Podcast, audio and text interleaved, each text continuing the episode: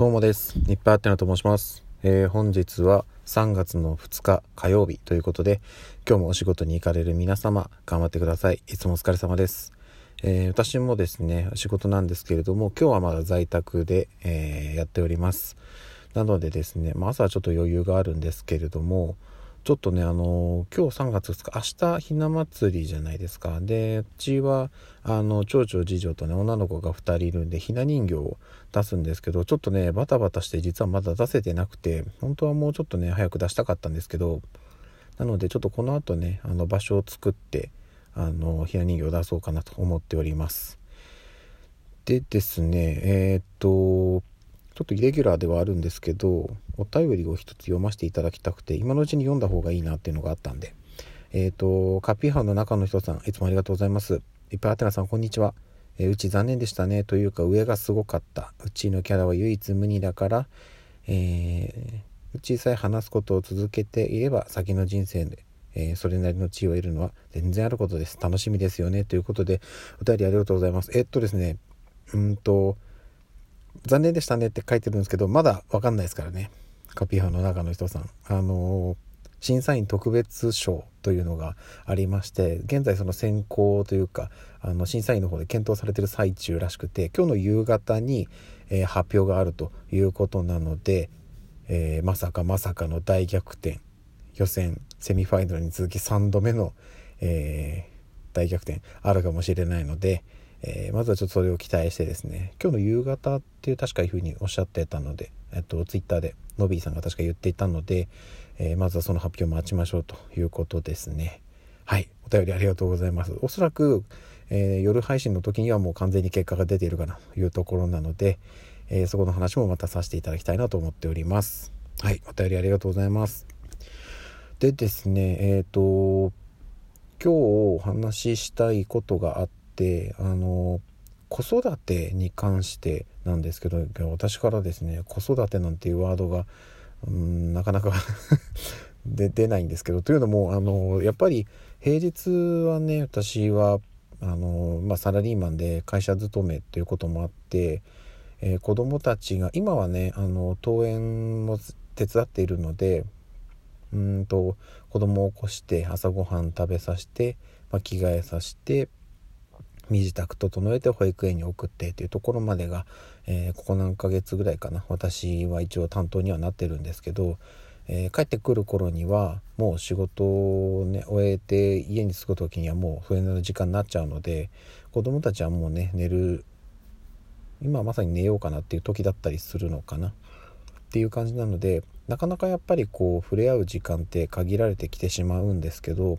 そんな中でも子供と接する中であこういうとこってやっぱこうなんだなっていうふうにいろいろ気づかされることがあります。でそのうちの一つで最近あったのがあのご飯ですね。うん。あのやっぱり、ま、家族団らんっていうのはよく言ったもんでみんなでやっぱり食べてるご飯って美味しいし、うん、進むんですよねちゃんと食べるのが。うん、なのであの特に朝食の時ですね。最近私がもう目に見えてやっぱ違いが出たなっていうのが分かったのがあの、私がこういろいろ準備をしながら子供たちにご飯まあご飯つってもそんな大したもんじゃないんですけど朝食用意して早く食べてってこうせかしながら食べさせてってやるのとあらかじめもう身支度ある程度準備しておいて、えー、子供たちにご飯を出して横で私もなんかちょこっとしたものを一緒に食べる。ってやるのと明らかに後者の方が食べるスピード速いんですよ子供たちが。これはやっぱりその自分と同じことを親がやってるっていう環境がやっぱねいいんですよね。でこれ、えっと、親子関係に限らず多分あの対人とのコミュニケーションとかえー、っと、まあ、それこそね、仕事においてもね、何か作業をする上で、ただただ指示をするんじゃなくて、少なからず一緒にやった方が、絶対、え相手の作業効率って上がるんですよ。これはその単純にその手分けしてるから作業量が減ってるとかっていうことではなくて一緒にやってるってやっぱ大きいんですよね。うん。やっぱエンジンかかるんだと思うんですよ。これね多分ね例外なく誰しもがそうだと思います。まあもちろんねそのあの一人で黙々とやって全然淡々と作業できるよって人はいると思うんですけどやっぱり性格的に誰かと一緒にやってる共同でやるっていう方が、うん、やっぱり、ね、気持ちの面でも違いますよね。あの自分一人じゃないんだなっていうふうに思える人の方がやっぱり一般的なのかなと思うので、うん、子供に対してねちょっとそういう違いをねやってみてすごい分かりました。あもうあのこれ、えっと、お子さんをお持ちの親だったらもしかしたらもうあの当たり前のことかもしれないんですけどあまり私がこれまで意識してなかったんで改めてちょっとそういう風にやってみてあこんなに変わるもんなんだっていうのが分かりました。はい。なんでねちょっとあの毎回毎回はなかなか難しいんですけどあのご飯に限らずね何でもあのあれやりなさいこれやりなさいじゃなくて一緒にやるっていうところを、えー、なるべくちょっと心がけていこうかなというふうに思っております。今までちょっとその辺りで要はその、えー、いろいろね子供にお願いしてもなかなかやってくれないっていうところで、えー、悩んでいる親の、えー、方がいらっしゃいましたらちょっとまずはね、あのお願いする指示するんじゃなくて一緒にやってみるっていうのを、えちょっと試してみてくださいといった感じのお話でした。はいっていう感じですね。うん。じゃあちょっと今日もね、いつも通りにはなるんですけれども、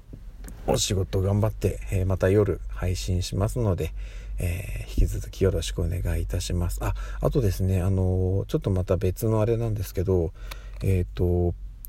Voicy という、え音声配信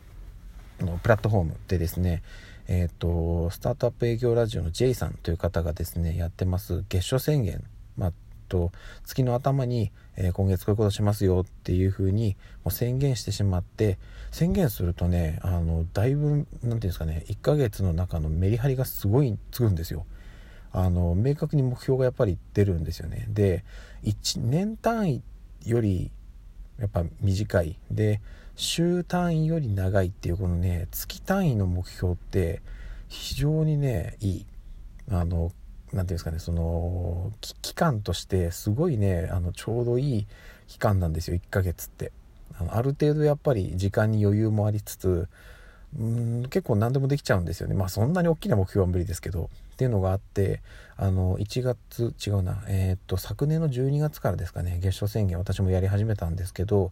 1月2月と。で今月3月ですね。もう、えー、月初宣言をやりますと。でまだちょっと宣言はしてないんですけど今日どっかで宣言をしてであと近々ねあの先月2月にも月初宣言したんですけど、まあ、その振り返りも、えー、ノートに記事を書こうかなと思っておりますのでえー、っとお時間ある方はそちらも見ていただければなと思っております。はい。といった感じですね。えーと、朝配信は以上です。それではまた夜にお会いしましょう。ではでは。